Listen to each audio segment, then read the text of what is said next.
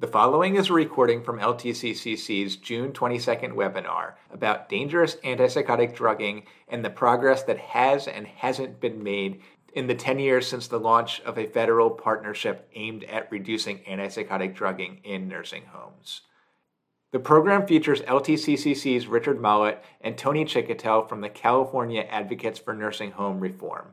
For video and slides from the program, visit nursinghome411.org slash webinar dash AP dash drugs. Again, that's nursinghome411.org slash webinar dash AP dash drugs. Hi, everyone. Uh, this is Richard Mollot with the Long Term Care Community Coalition. I'm really excited about today's program. Uh, a little bit about us before we get started. LTCCC is a nonprofit, nonpartisan organization. We're entirely dedicated to improving care and quality of life for residents in nursing homes and assisted living and other adult care facilities. Our primarily fo- primary focus, excuse me, is policy research and analysis and systems advocacy. We also more and more do public education, such as programs like this and some of the materials that we will reference quickly today. And we are also the proud home of two local long term care ombudsman programs. Our website is nursinghome411.org. Everything on the site is free to use and share. Uh, today's program is titled A Campaign Sedated Dangerous Antipsychotic Drugging Persists in Nursing Homes Despite Federal Initiative to Crack Down on Antipsychotic Drugging. It's been a long haul. This is actually the 10th year of the antipsychotic drugging campaign, which is why I thought it would be a good time to stop and to do a program on it.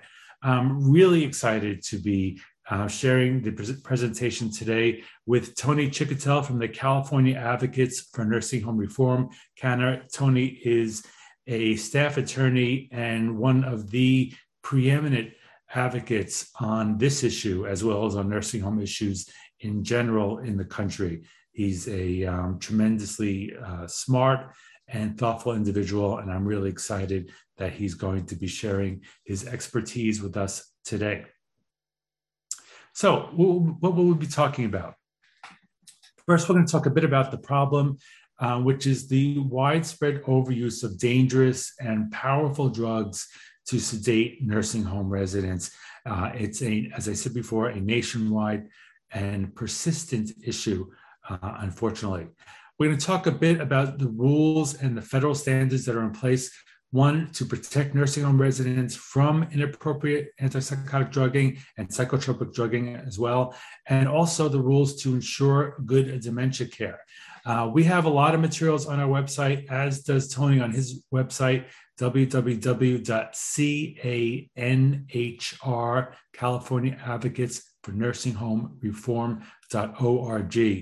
Um, we have, both have uh, materials on our websites on uh, the uh, on good dementia care and on the rules to prevent inappropriate antipsychotic drugging of residents.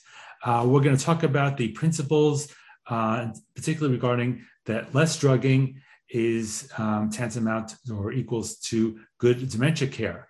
Uh, we're going to talk about the national campaign to address this persistent problem. As I said, the campaign celebrated its 10th anniversary just last month. The successes and failures of the campaign, why they matter to residents, families, and um, those who work with them, and where do we go from here? I'm going to start off the program and then I'm going to hand it over to Tony and then we'll leave some time at the end for Q&A. So the problem, um, antipsychotic drugging, it's not on the tip of everyone's tongue, but actually it impacts right now one in five nursing home residents. One in five residents are given powerful antipsychotic medications. In fact, only 2% of the entire population will ever have a diagnosis for a condition that is recognized by CMS when it risk adjusts for potentially appropriate uses of this medication. I know that's a mouthful. We're going to kind of parse it out a little bit later on, but essentially, the um, in the nursing home world, residents are given these drugs or they're not given antipsychotic drugs, and CMS when they look at the data and when they re- publicly report the data on antipsychotic drug use, they risk adjust. They take out for residents who have certain diagnoses. And those diagnoses are schizophrenia is the biggest one, Tourette syndrome, and um, Huntington's disease are two less frequent. So what we did is actually, I'm not a clinician, but a couple years ago when we did our first report on this in 2014, I looked up uh, online and I found that less than 2% of the population will ever be diagnosed with one of these conditions that CMS recognizes as potentially appropriate, yet 20% of nursing home residents are given one of these drugs. Too often, as I note here, these drugs are given to residents to sedate them for the convenience of staff. This is a problem. Why? Because one, these medications are highly potent and they are only indicated to treat specific conditions, again, such as schizophrenia being the most um, prevalent one. They are not clinically indicated to treat dementia or so called dementia behaviors. We have a dementia care advocacy toolkit on our website, again, which is nursinghome411.org. All that information is free to use and share. We received generous support from the Fan Fox and Leslie R. Samuels Foundation about eight years ago to put that together uh, because these drugs are not clinically indicated to treat dementia or so called dementia behaviors, which is how most residents wind up getting them inappropriately. Uh, antipsychotic drugs commonly have serious side effects, include, including, excuse me, movement disorders, increased risk of falls and hip fractures, fractures, strokes, heart attacks, and death. These drugs stupefy residents and they can actually exacerbate both functional and cognitive limitations. Most importantly, I should say most importantly, but importantly, as I note here in purple and bold, antipsychotic drugs are not effective for more than a short period of time, even in, in addressing those so called behavioral symptoms of dementia. And the general practice is, according to as far as I know, uh, is that if someone is a is having, say, an extreme um, you know, behavioral issue, uh, say they are they are uh, a potential threat or or an existing threat to themselves or to other people, it may be appropriate to sedate them for a short period of time, but only for a short period of time. And immediately, what a nursing home is required to do under the federal rules is to undertake two things. One is gradual dose reduction, so to reduce any medications that they're given, and then to explore and to implement um, non pharmacological approaches to, to dementia care. So, if someone is having a, say, a violent reaction, is lashing out, is scratching or hitting or crying, uh, and is a danger to themselves or others, there are things that can be done. Uh, one thing that I learned, that I think it was from a program that Tony did several years ago, or it might have been a program that he sponsored with, with another speaker, but essentially is that so-called behaviors uh, for, for people with dementia are actually a form of communication. Uh, and quite often, what happens, we don't have a lot of time to talk about it in this program today, but what happens is that the resident is uncomfortable or they're frightened or they're bored um, or something else is going on. They're startled and they don't have a way to say, Oh, you startled me, or what? Hey, I haven't gone to the bathroom in four days and my tummy hurts. Uh, or I have a backache. Um, so, what they do is they can't express that verbally the way that most of us can. So they are expressing it in another way. And these drugs are wholly inappropriate. Um, they're not a treatment for that. They only sedate, and again, they have these serious side effects. So they should be used. They, they should be used in extremely limited, if at all, basis, and immediately other things should take their place uh, to address what's truly going on with the resident. Uh, I just wanted to also mention, as part of the problem, is that the Food and Drug Administration issued a black box warning, which is its highest warning that could put on a drug. And it states that elderly patients with dementia related psychosis treated with atypical antipsychotic drugs are at an increased risk of death. Uh, again, despite the, these black box warnings, these drugs are still frequently used as a form of chemical restraint. Uh, a little bit of background in terms of the rights of residents in this regard. The 1987 Nursing Reform Law, which, if you've attended any of our prior programs, we refer to all the time, it requires that every nursing home resident is provided the care and quality of life services sufficient for them to attain and maintain their highest practicable physical, emotional, and psychosocial well being. This includes residents with dementia. No excuses. If a facility takes in a resident or retains a resident with dementia, they are saying that they have the staffing and the ability, the service, et cetera, to ensure that that person is able to attain their highest practicable well being. That's what we pay for. That's what providers agree to provide when they become or maintain their licensure uh, to provide skilled nursing care under Medicare and Medicaid. And this is certainly what every resident deserves.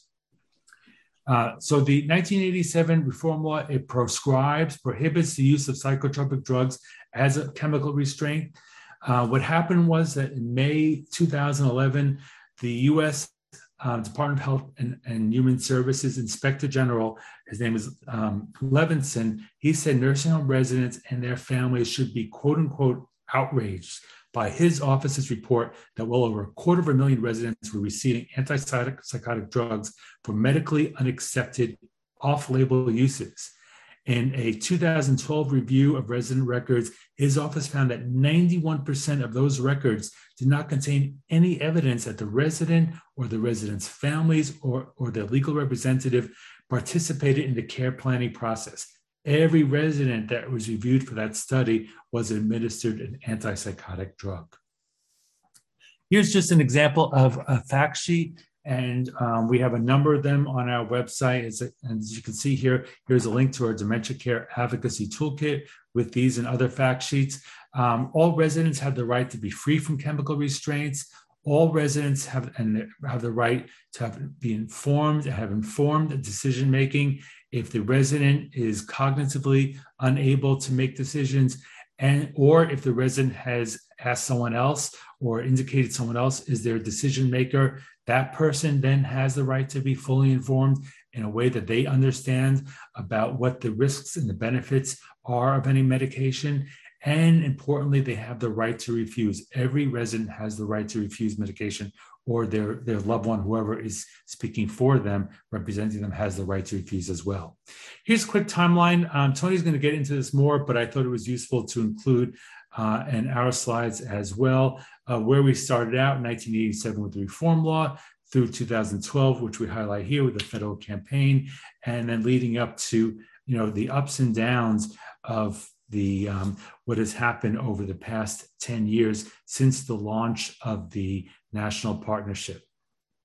This is a bit from the press release for the launch of that partnership. Again, it references that inspector general report that really got things going. Uh, the, just a couple of notes here. The uh, national goal, the initial goal for reducing antipsychotic drug use in nursing homes was 15% by the end of the year. So the um, the campaign was announced in May. They set a goal of a 15% reduction by the end of the year. In fact, that goal was not met for an entire uh, year and three quarters until the end of the following year. So we saw from the start very limited success in terms of reducing antipsychotic drugging with the partnership. Tony will talk about that a little bit more as well. Uh, as we know here, this is looking from data that CMS itself reports these are, as I mentioned before, the risk adjusted data. So these exclude anyone who received the drug but had a diagnosis for schizophrenia or Huntington's disease or Tourette syndrome. That's important information. And we'll talk about that a little bit more in the next couple of slides before I turn over to Tony. I know it sounds kind of like we're in the weeds. Uh, you know what, what is what is risk adjusted, what is not risk adjusted, but it gets to be important as I'll talk about in a moment. But what we saw at the very beginning is from the end of 2011, which is the benchmark, the red column here, to the first quarter of 2017, antipsychotic drugging, risk adjusted, dropped 34%. That sounds like a lot. And that's a lot what CMS and the industry touted. However, that's only 6.5% reduction per year. It's really not that much when you consider that these drugs have to be actively given to someone. It's not like someone developed say pressure ulcers or someone developed or someone fell, things that are certainly within the, the facility's responsibility to prevent uh, but it's different from this is something that's actively given. And what I can never understand personally is just stop giving these giving these drugs to new residents when they come in. Stop stop doing it. Um, but it persisted. It persisted at very high rates. So still, we have close to 16% at that time of residents risk adjusted getting antipsychotic drugs.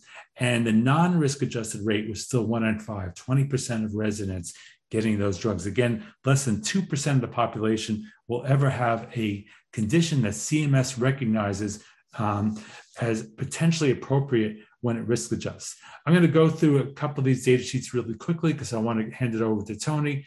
But here we have this is data, and we're going to be coming out with a report, and we're finalizing it now. Um, a campaign sedating that we look at. It's supposed to be, you know, we're supposed to stop the inappropriate sedation of residents, but actually, in many ways, the campaign to do that itself was sedated, especially you know within a couple of years after after it got started. So here we have in second quarter 2021, the latest data that we have. AP drugs were again antipsychotic drugs were administered to 21% of nursing home residents. That's roughly 10 times the rate of the population that will ever have a diagnosis as as being seen by CMS as potentially appropriate for antipsychotic drug use.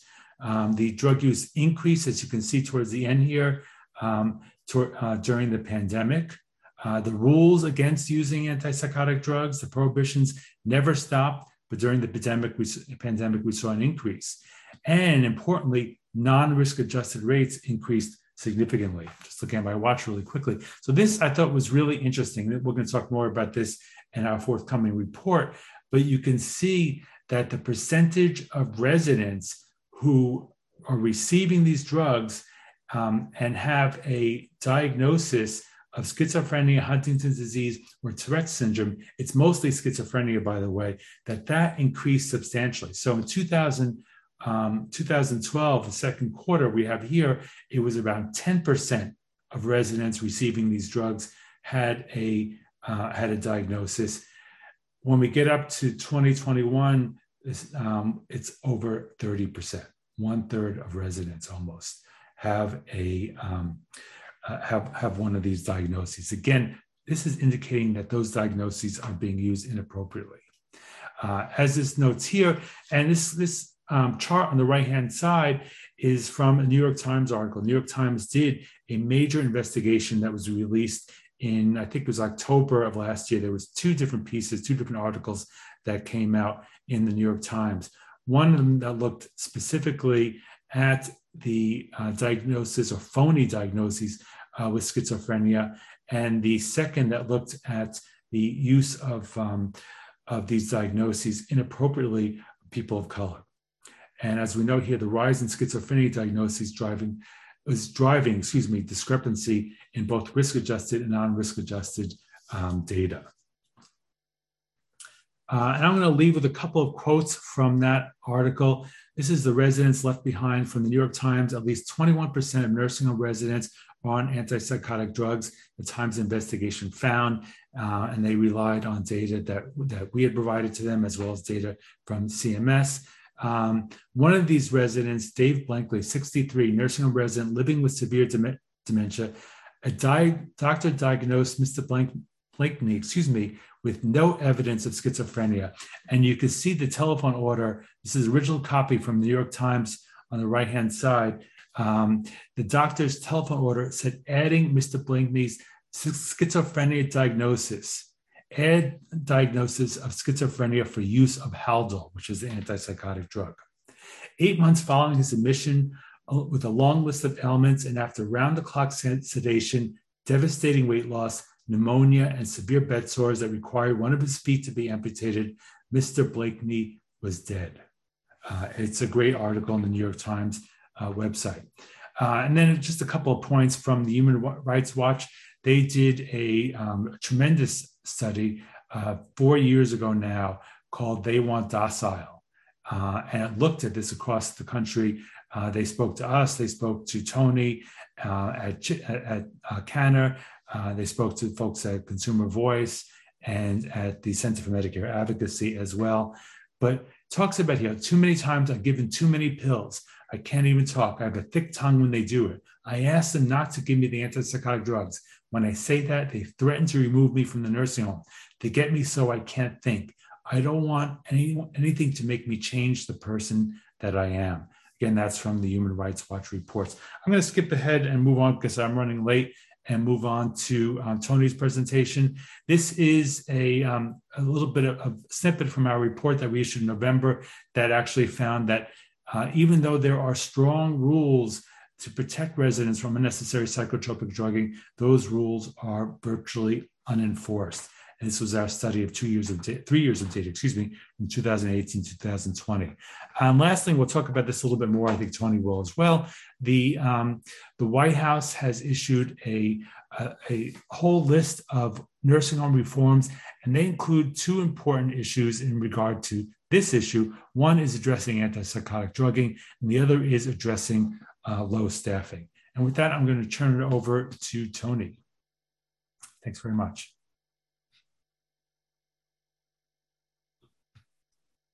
Hello, everybody. Hi. Uh, so can you see that? Yes. All right, great. Uh, let me start the show.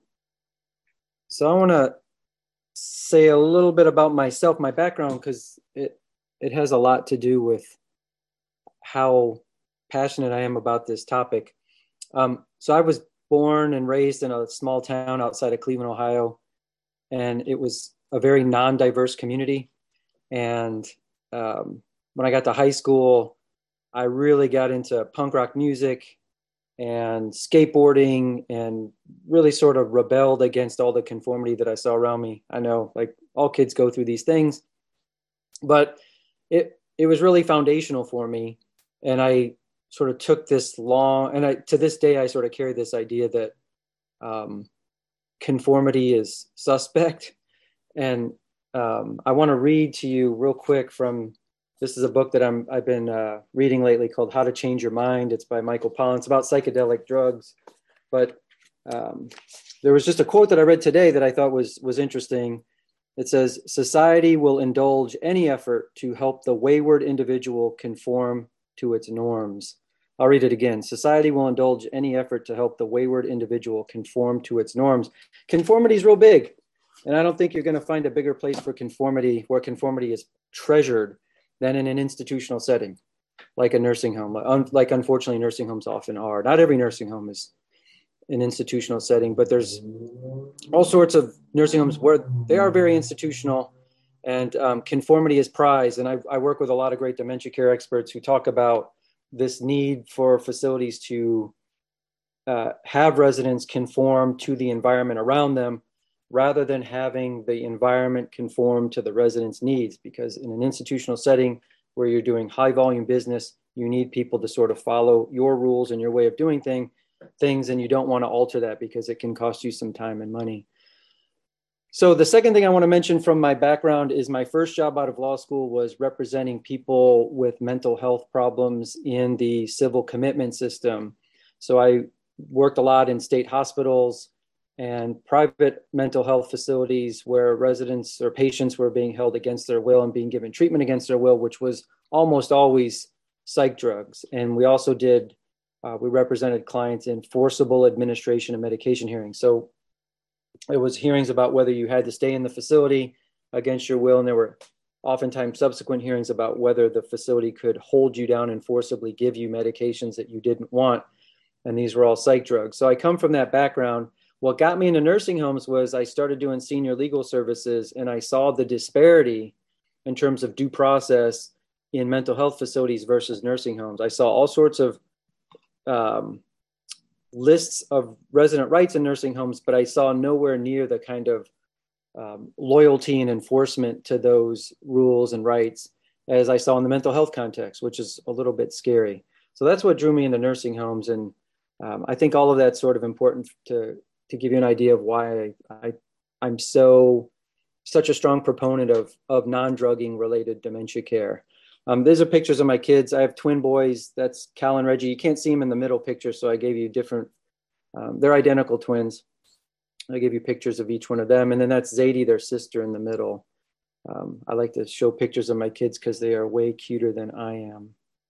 All right. So um, what I, what you're going to hear from me is a lot of the same as what you heard from Richard, um, but I will try to focus on a couple of other points within these big principles.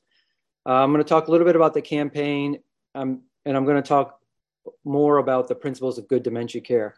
My goal, for, and I, I figure there's probably a lot of folks in this webinar who are on our side. They think that there's an overuse of psych drugs and anti, particularly antipsychotics in nursing homes, and want to do something about it. I think the the strongest bit of information I can give to you is sort of the very simple recipe for good dementia care that could inform your conversations with providers or with residents and their family members or with prescribers. What I'm not talking about, which I what I wish I could talk about if I had enough time, but I'm not going to today, is uh, why psych drugs are often the wrong approach for treating dementia. Richard did get into a little bit of that with the black box warning and some of the problems. I'm also not going to talk much about public policy, even though that's sort of my area of expertise. And um, I have a lot of ideas, but I, we just don't have the time. So Richard talked about a timeline.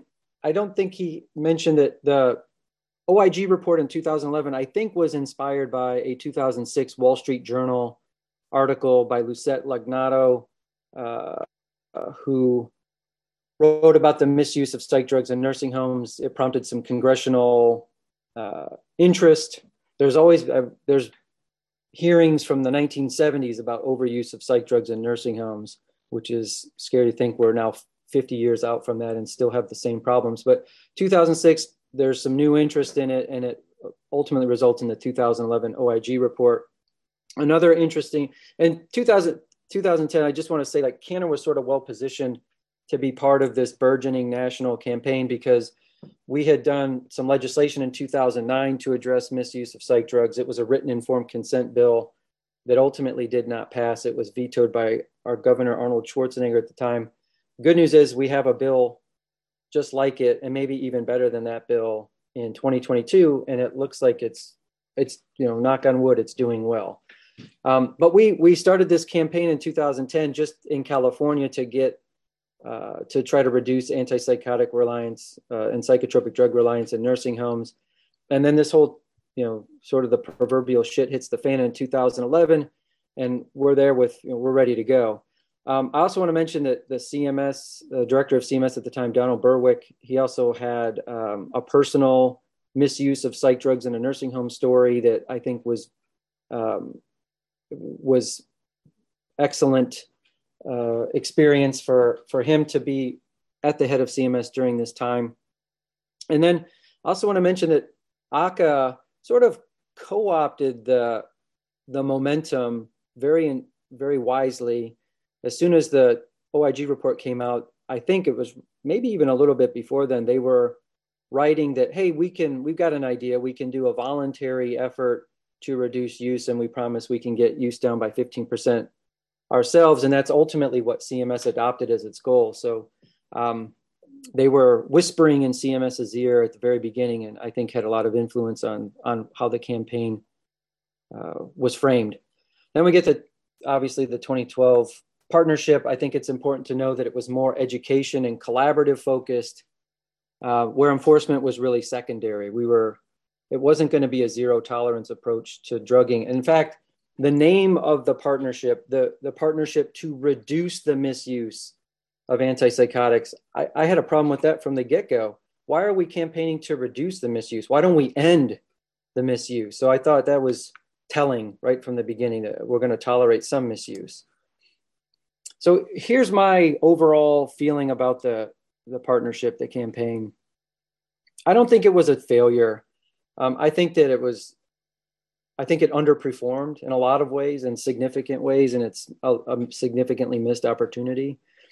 But there was some improvement. Drug rates did come down, and when we're talking 1.2 million nursing home residents or so, and 3 million per year, one, two, three percentage points difference. That that's a big number. That's you know tens of thousands of residents who we're not given antipsychotic drugs, and presumably we're giving something better than that, uh, that was more responsive to their actual needs.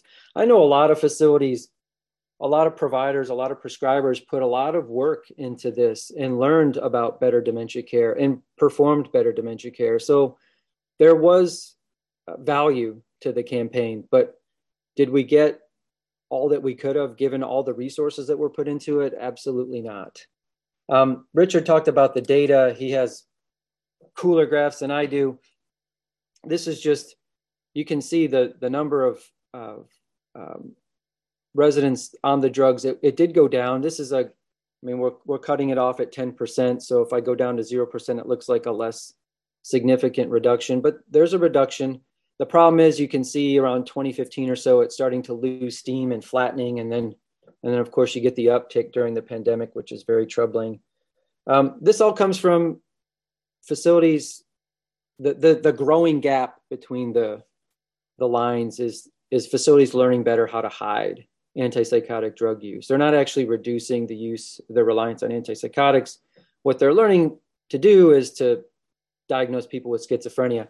I knew this was going to be a problem at the very beginning. In 2012, or maybe it was early 2013, an ombudsman in Southern California sent me a list of residents. A facility produced a list of residents on antipsychotics. So they're reviewing all the, the residents in their building on antipsychotics. Good. And it had the name of the resident, um, their diagnosis, and what drugs they were being given. And literally on this document, someone had scratched out diagnoses of dementia and written in schizophrenia or psychosis. So diagnoses that would quote justify the use of the drug. Um, I sent that over to CMS. I said this is going to be a big problem, but um, uh, we were just lucky enough to hold off the bipolar, excluding residents with bipolar disorder. And I have a resident right now that I am helping in a Sacramento area nursing home who has a traumatic brain injury, but she's she's an awesome resident. She's very articulate. She's very observant, and she was given a schizophrenia diagnosis pretty early on in her nursing home stay and an antipsychotic drug. Um, and then eventually she was able to get off of it, but it was just it was obvious that it was the facility had learned how to hide its antipsychotic drug use. All right, so I want to talk now about what what I call the least drugging approach. This is what I've learned from all the great experts out there, and there's there's really a number of them, and they do a lot of great training. And there's whole, you know, you can get hours and hours of good dementia care training, but these this is just it, very simplified. So dementia changes thought processes. When you think about the the, the true symptoms of dementia, is memory loss uh, and uh, difficulty communicating and and difficulty processing thoughts but it doesn't at all affect the way people feel. So your all of your emotions are intact. You're still quite capable of being bored. You're still quite capable of feeling unfulfilled. You're still quite capable of feeling pain, uh, sadness, joy. Uh, so all these things that all these emotions can be cultivated and and um, addressed, but oftentimes they're not. Uh, behavior, as Richard said, is communication. And what is it communicating more often than not? It's going to be unmet need. Uh, so let me explain the last bullet point. BPSD is behavioral and psychological symptoms of dementia. This is a term that is used a lot by clinicians and providers when they're describing what residents with dementia are, um, how residents with dementia present themselves as having behavioral and psychological symptoms of dementia. I hate that term. I've hated that term since I first heard it. I don't think that behaviors are a symptom of dementia. Behaviors are a symptom of being a human being. Problematic behaviors are a symptom of being a, a human being with needs, with unmet needs. That's not specific to having dementia. It's a it's a human human issue. OTD out the door. BPSD should be out the door. We should eliminate this idea that behavioral problems are endemic, intrinsic, symptomatic of dementia. What we should do is to start to think about this more in the framework of how we deal with children. As a lot of the good experts will tell you, we all have the capacity, except for the psychopaths out there, we all have the capacity to provide awesome dementia care. How? Well, we all think about how we take care of babies.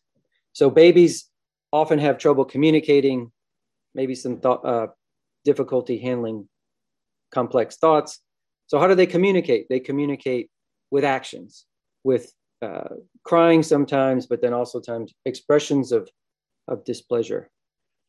So, we need to start thinking about taking care of people, older adults with dementia, the way we take care of babies. We don't treat older adults with dementia as babies. Now, I want to make sure that that's clear, but we, the way we provide, the way we um, examine and investigate the unmet need is the way we should handle it, is the same as we should do for babies. So, how do we make what, when you see a baby crying, what's your first thought? Your first thought is not, oh, they have a symptom of a disease. I need to give them a drug. It is, there's something wrong with this baby, with the perception of the world around them. Maybe they have a dirty diaper. Maybe they're hungry. Maybe they're thirsty. Maybe they just need to be picked up and loved and reassured. Maybe they need to be engaged in activity. All of these things, as I say, it's not rocket science. This is all sort of a simple approach. And I'm hoping that some of you will start thinking about dementia care in these terms it does require thought, though. You have to sit down and evaluate oftentimes um, because just getting someone something to eat or uh, a pain medication might not be the resolution that we're looking for. Sometimes you have to dig a little deeper. Uh, Dr. Jonathan Evans is a is a great dementia care expert out of the state of Virginia. He tells a story a lot that I've co-opted myself uh, of a resident who kept pulling the fire alarm in her facility and the fire department would come out and eventually the fire department said hey look we can't keep sending our trucks here. If we do have to do this in the future we're going to start billing you like a couple thousand dollars for every visit we we make out here. And the facility was sort of at its wits end. They didn't know what to do. They really liked the resident but they thought that they were going to have to discharge her to another facility because they couldn't block access to the to the fire alarm. But then one of the staff people thought well you know the fire alarm does say pull on it so maybe the resident's just doing what the what the device says to do. So the solution was to come up with a sign below the fire alarm that said "Not you, Alice" or whatever the resident's name was. So Alice would see the pull, and then she would see the sign that says "Not you." You know, you don't pull this, Alice, and she would continue on and not pull the fire alarm. So sometimes it requires a little bit of deliberation and thought, um, and that's you know, you you talk to nursing home staff. That's the one thing that might be uh, the most lacking in a, in a facility setting is, time to sort of sit down and think when it's just so easy to call a prescriber. And when you call a prescriber you're you're basically guaranteeing what the response is going to be because the prescriber can really only give you one thing that you can't have yourself and that's that's the prescription. So they're going to do what they think you need they're going to give you what they think you need and why the reason why you're getting in touch with them is is the prescription. So that's all i've got. Um, thankfully that was pretty quick. And Richard, I don't know if you want to cover anything else and or we could just start going to questions. Oh, I also want to mention one other thing. Sorry, I got a note here that I didn't cover. Um, the data. I want to mention that CMS does track the use of three other classifications of psychotropic drugs anxiolytics or anti anxiety drugs, hypnotics, which are sleeping drugs and uh, often used to sedate people, obviously, and antidepressants.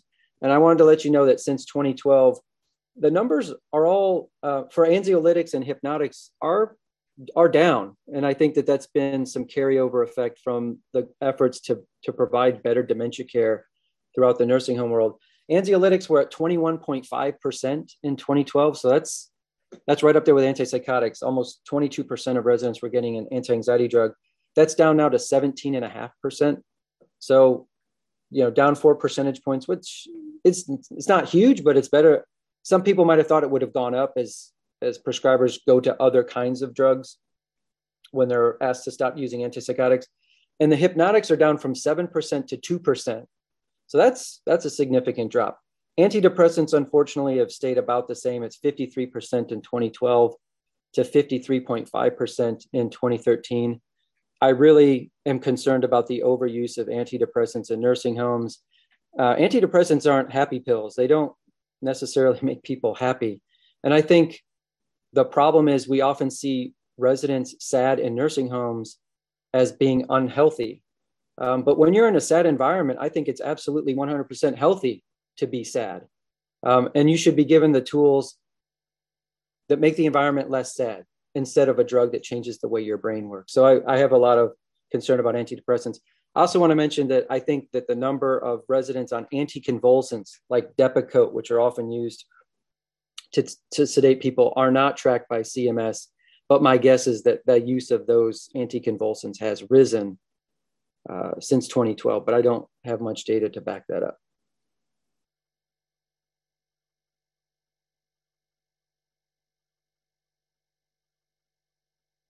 Tony, thanks very much. That that was great. Appreciate it. Um, I think I just wanted to um, before we we open it up for Q and A. Oops, there we go. Oh, now I'm on your. Sorry, I'm on your slides. Ah, bah, bah, there we go. Uh, that's you. I had Tony's slides as well, so pardon me for that. Oh, that, that crying kid, by the way, was my that's Cal, my my son, when he was forced into a Halloween costume on a very hot on a very hot October California day. You're in San Francisco. How hot could it be in San Francisco? uh, well, I'm in Berkeley, and, and October is one of our hotter months. Yes. Uh, and just yeah. uh, for full exp- over explanation, he was born in the year of the dragon, so he's got a dragon costume on. Oh, cool. Uh, well, it's a very cute, very cute costume. Thanks. Uh, uh, a couple of things I just wanted to, and we'll go to Q and A. Um, I think we only have one question. So if you do have a question for Tony or me, please put it in the Q and A. Um, but before we do that, I think a couple of things I just wanted to um, mention off of Tony's um, excellent, as always, program uh, was that we um, uh, we have invited Jonathan Evans to speak. So we're setting up a time for him. So he's going to be speaking on a program later on this year. I think we're going to take a, uh, a break in August. Um, we have a program coming up in July, as you can see here on the screen. But Jonathan Evans is just a um, he's a medical director and a, a fact, fantastic speaker and someone who's really practiced on these issues and knows what it takes. I think it's important also just to reiterate what Tony said. It's not rocket science, and there's so much uh, good material out there. A lot of it, as I alluded to before, um, especially when talking about the uh, the White House proposals. A lot of this comes down to staffing, having enough staff, and having staff that have the appropriate uh, education and skills to um, uh, to help residents and to understand residents and to work with them. But it's that doesn't require uh, anything particularly special other than um, maybe to again uh, kind of pivot off of what Tony said, not being a psychopath. I mean, I think for most people who are um, you know sensitive. Most people certainly who go into the nursing home world to provide care they want to provide good care. And too often uh, in my experience nursing home staff are prohibited from doing so because there's so few staffing and every day every moment is an emergency. But quite often when we um, when we talk about these issues it's just taking a, a moment or two to understand what is going on with the resident, to redirect, to learn a little bit about the resident and why he or she may be having these so-called um, behaviors. I don't like that expression either. Behavioral and psycho- psychological symptoms of dementia, BPSD. Um, I, I, I, agree. That's why I always try to phrase it as in, in, in quotation marks, you know, so-called because it's a um, it's communication it's the individual communicating in the best or maybe the only way he or she is able to do. And it's incumbent upon the nursing home to be uh, to be understanding and addressing, uh, understanding, identifying, and addressing what is going on with that resident. Uh, and then the last thing I wanted to say is also I was thinking about it uh, while Tony was talking and about how you know, Tony was talking about other drugs that are also being used or being used as a substitute for antipsychotics um, because there's been less attention paid to them, but they also could be um, deleterious, if not dangerous, to residents. The other thing that I wanted to, that it made me think of is the use of physical restraints. And the nursing home reform law, as I started off in this presentation, um, you know, requires that there are appropriate staff and services to ensure that each resident is able to attain and maintain his or her highest practicable well-being. Uh, and for many years, and I remember visiting my great grandmother in a nursing home many, many years ago now. Uh, she was physically restrained. She was she was essentially tied into her wheelchair. Uh, and when the there was a campaign to stop physical restraints, that happened very effectively. And very few people now are on uh, or, or are physically restrained in nursing homes. But what we saw, unfortunately, is that residents became chemically restrained. That's been a much more difficult issue to address. So before we open up to Q&A, I see we have a few more uh, questions that came in. Our next presentation is Tuesday, July 19th at 1 p.m. And it's called Show Me the Numbers, How Transparency Can Improve Quality of Nursing Home Care. And we have it as our speaker, Eileen Henshaw, uh, who's done a lot of work um, on nursing homes, on long-term care policy, uh, et cetera. Excited to be uh, hearing from, from Eileen.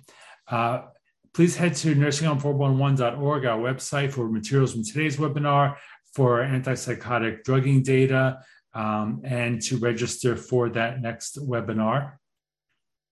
Oops, sorry about that. Oh my goodness, I just lost my, um, oh, uh, I, sorry, clicked on the wrong thing. Um, for updates and invites to future programs, please visit nursinghomes411.org forward slash join. Uh, if you're an LTC ombudsman and your program gives you credit for attending this, uh, our webinars, please look out for an email confirming your attendance um, of this program on Thursday. And now I am going to stop sharing and open this up for Q&A. Um, so our first question is from Nina Lowenstein, and it is Do you have any comments on the monthly pharmacist reviews that are supposed to be done of resident drug regimens? Why aren't these effective checks on nursing home uh, medication practices? Tony? That's a great question. It's a it, it is one of the procedures that is meant to filter out and vet drug use for you know inappropriate causes. Um, there I don't have any evidence that it's not that it's totally ineffective. I, I think that there probably certainly are cases where a good pharmacist is making recommendations that are accepted, uh, you know, recommendations to stop or reduce use of psych drugs for residents, and it, those recommendations are being accepted, and and and you know the rate might be higher without this process. So um, I don't want to discount the process. I will mention that I do have a, a pharmacy cons- a pharmacist who does pharmacy consultant work in nursing homes, who is 100% dedicated to reducing uh, misuse of psych drugs as much as possible. And he has a very difficult time. It's just uh, physicians aren't really interested a lot of times in accepting the recommendations. And to be honest with you, the, the pharmacy consultant world is dominated by a few, by a, a handful of providers. And there are relationships there between the drug makers and the pharmacies and the physicians. And um, sometimes it is in the interest of the consultants to sort of go along to get along and to not be too uh, vehement in their advocacy for less drugging. Um, but he I, you know i do hear good stories from positive stories from him from time to time about making big changes working with new management and new facilities or in different facilities about reducing use and having having an impact. Um, but it, it's certainly it, it's a it's a program that could be improved for sure. Excellent. And, and I think one thing is also is that it's a pretty recent requirement, and then we had the pandemic. So I think that um, assessing it, um, you know, assessing what's going on to the extent that it that it may or may not be effective, and tweaking it, so tweaking policies around it, um, we still haven't had a chance to, to do that. Uh, next question is from Dennis Short. I've spoken to nursing home workers who complain about the drop in antipsychotics because it has made residents more difficult to manage in the context of short staffing. Any thoughts on how to respond to this challenge? Yeah, that's a that's a fantastic question because it brings into this all of the concern about facility culture. Um, it it really is the idea is we're going to take care we're, we're going to care about residents rather than just take care of residents we're going to and this is predicated on having some time some time to engage with the resident and talk to them while you're providing care as opposed to just doing care on them uh, without their input, without their participation, so that they sort of feel like a, a you know a piece of meat or something. Uh, and I understand that at the at the lower level of the staff, it's the CNA level of the staff. Um, they're going to feel like they don't have enough time, and that what we always say is that you can't just stop using psych drugs on residents because there were unmet needs that probably led to the prescription. You're going to have to fill in something else. You can't just take them off the drugs and then go back to what you were doing before because you're going to have all the same problems as you had before. This is really a facility cultural issue, a leadership issue where they're going to have to ingrain among all the staff. This is how we take care of residents. We're thinking about residents holistically. We're thinking about everything we can possibly do to make their stay a good one and to make them feel really, really welcome and good. And that takes some time. But what we hear a lot from providers who have done this is that in the long run, it saves money, it saves time because you're there's a lot less opposition from the residents. The residents are become they wake up and they're able to participate more in their own activities and to perform, um, you know, more of their fun to to do. They get their functional um, their functionality back, and so now they're able to provide more of the care themselves. They they need less assistance. They're more engaged, and and it's just a happier place to work. So I think the there might be a, a bit of a learning curve where things you might need some more investment in a particular facility to make sure that they're able to, to provide good care. But in the long run, we think that it saves time and money. Yeah, and I think there's been some some studies that show show that as well. But it's it's kind of a um, reflection of the problem itself that it seems appropriate. If someone's upset, so you want to calm them down, but actually this doesn't really calm them down. It just as you said one time, and I've stolen this quote from you, is that it's essentially like putting a pillow on them. So you, you, you've taken away their ability to communicate, but you've not changed anything, and that just makes it more of a struggle. And I think you know, when in turn for the, as you were just saying, for the nursing home, the nursing home operations, it seems like a good idea to to for this, but actually it makes you know those nurses those residents require more care in many ways. They're probably less able to go to the bathroom by, by themselves. Certainly decreases resident and customer therefore satisfaction. There's a um, there, there's a lot of different things that go into it but it seems like the easiest thing to do. And it's become um, you know as, as we've you know been saying kind of an epidemic um, and a persistent one at that uh, next question is from Cheryl Friedman. How does one deal with a private physician who prescribes antipsychotics for dementia for a patient in home care without trying out the means first? I just want to say I'll hand this to Tony, but I think that the, what we focus on today is nursing homes, and the rules only apply to nursing homes. But I think it's really important to understand that good dementia care is good dementia care. And, you know, good dementia care in a nursing home, excuse me, is good dementia care in assisted living, adult care facility, group home, or a resident's, you know, person, a person's own um, home or resident residence. But get it, Tony. Well, I would say in this situation, like in even in the nursing home setting, I think the prescriber should be challenged with who are you making this prescription for? Is it for your patient or for the people who take care of the patient? Is it to make the patient's life better as they perceive better? Or is it to make the caregiver's life better? And probably that means easier. Um, if the answer is the latter, if it's really about the the the caregiver, then I think you got to ask yourself, what are you doing? Um, so it's I think there's that has that challenge has to be posed to the prescriber. Um, I feel bad for prescribers here because they're getting phone calls from people who are probably very feeling very overwhelmed, and it's human nature to want to help the person who's in front of you asking for help. In these cases, it's it's probably never going to really be the patient. It's going to be the caregiver. And so the physician is really, I think, prescribing to alleviate the concerns of the caregiver. And they're not doing a deep dive on unmet needs for the patient. So I think uh, my first recommendation here would be a lot of education to this physician. Hey, there's a better way. I think um, you know the the patient will will be more engaged with the caregiver and hopefully have and i think a lot of times it's going to be the family members they're going to have a more enriched relationship without being drugged if they're if they're drugged it's just it's there's not going to be much um, relationship there so education and then i also think that you know there could be things done referrals to medical board about mis uh, a licensing board about misuse Uh, a lot. Everybody seems. Everybody has a boss. You could go up the chain to this this physician's boss if there's a if they're part of a partnership practice.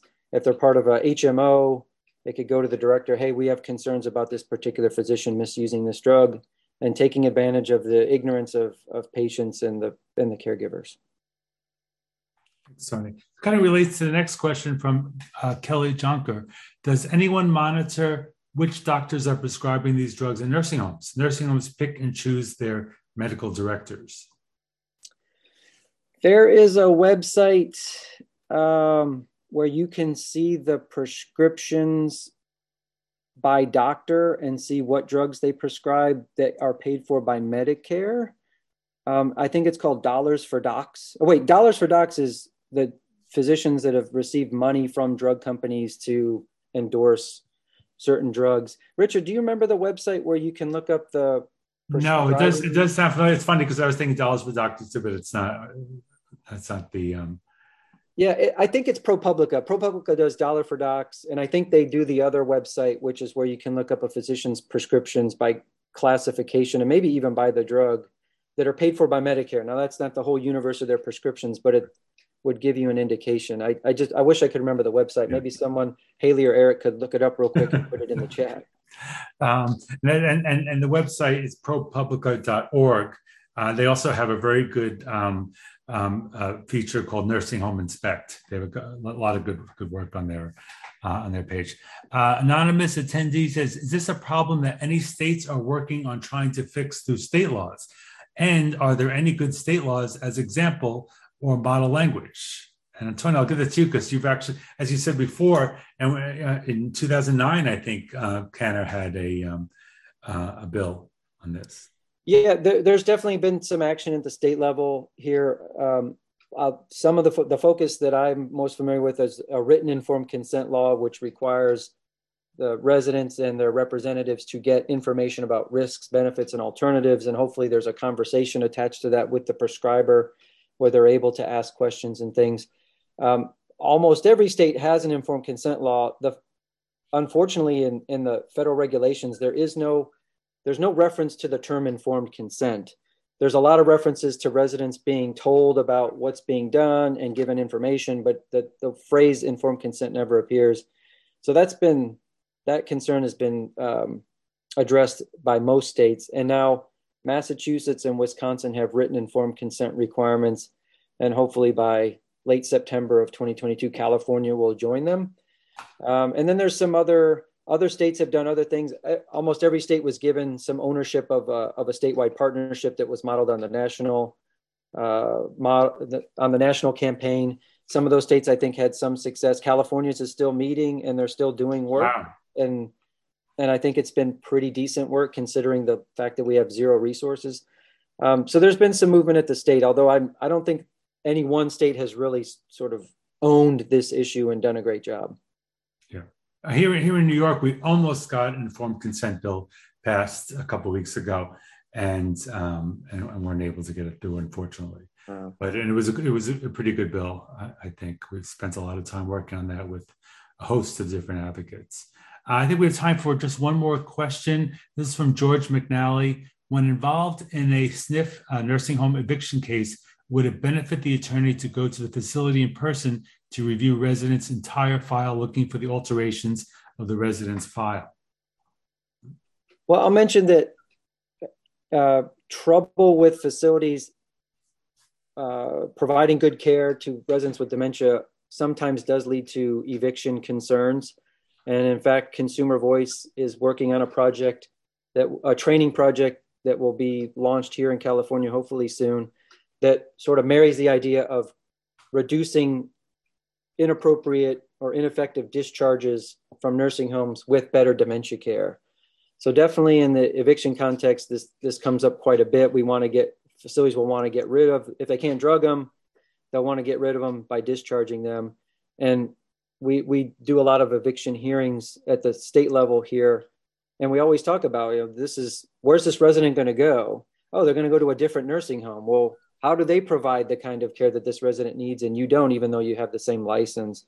Um, so yeah, you definitely want to go through the entire file, find evidence of what you're probably looking for is is that they haven't really deliberately sat down and considered this resident's unmet needs. There may have been some drug trials and things like that that didn't work as as could be predicted, and that there's a different path. So you use these. They usually don't have a justification for discharge, so you can deal with the legal issues up front, and then you can use the hearing or the eviction uh, um, case to sort of educate the facility on better dementia care, which I've done in a number of cases. Thanks, Tony.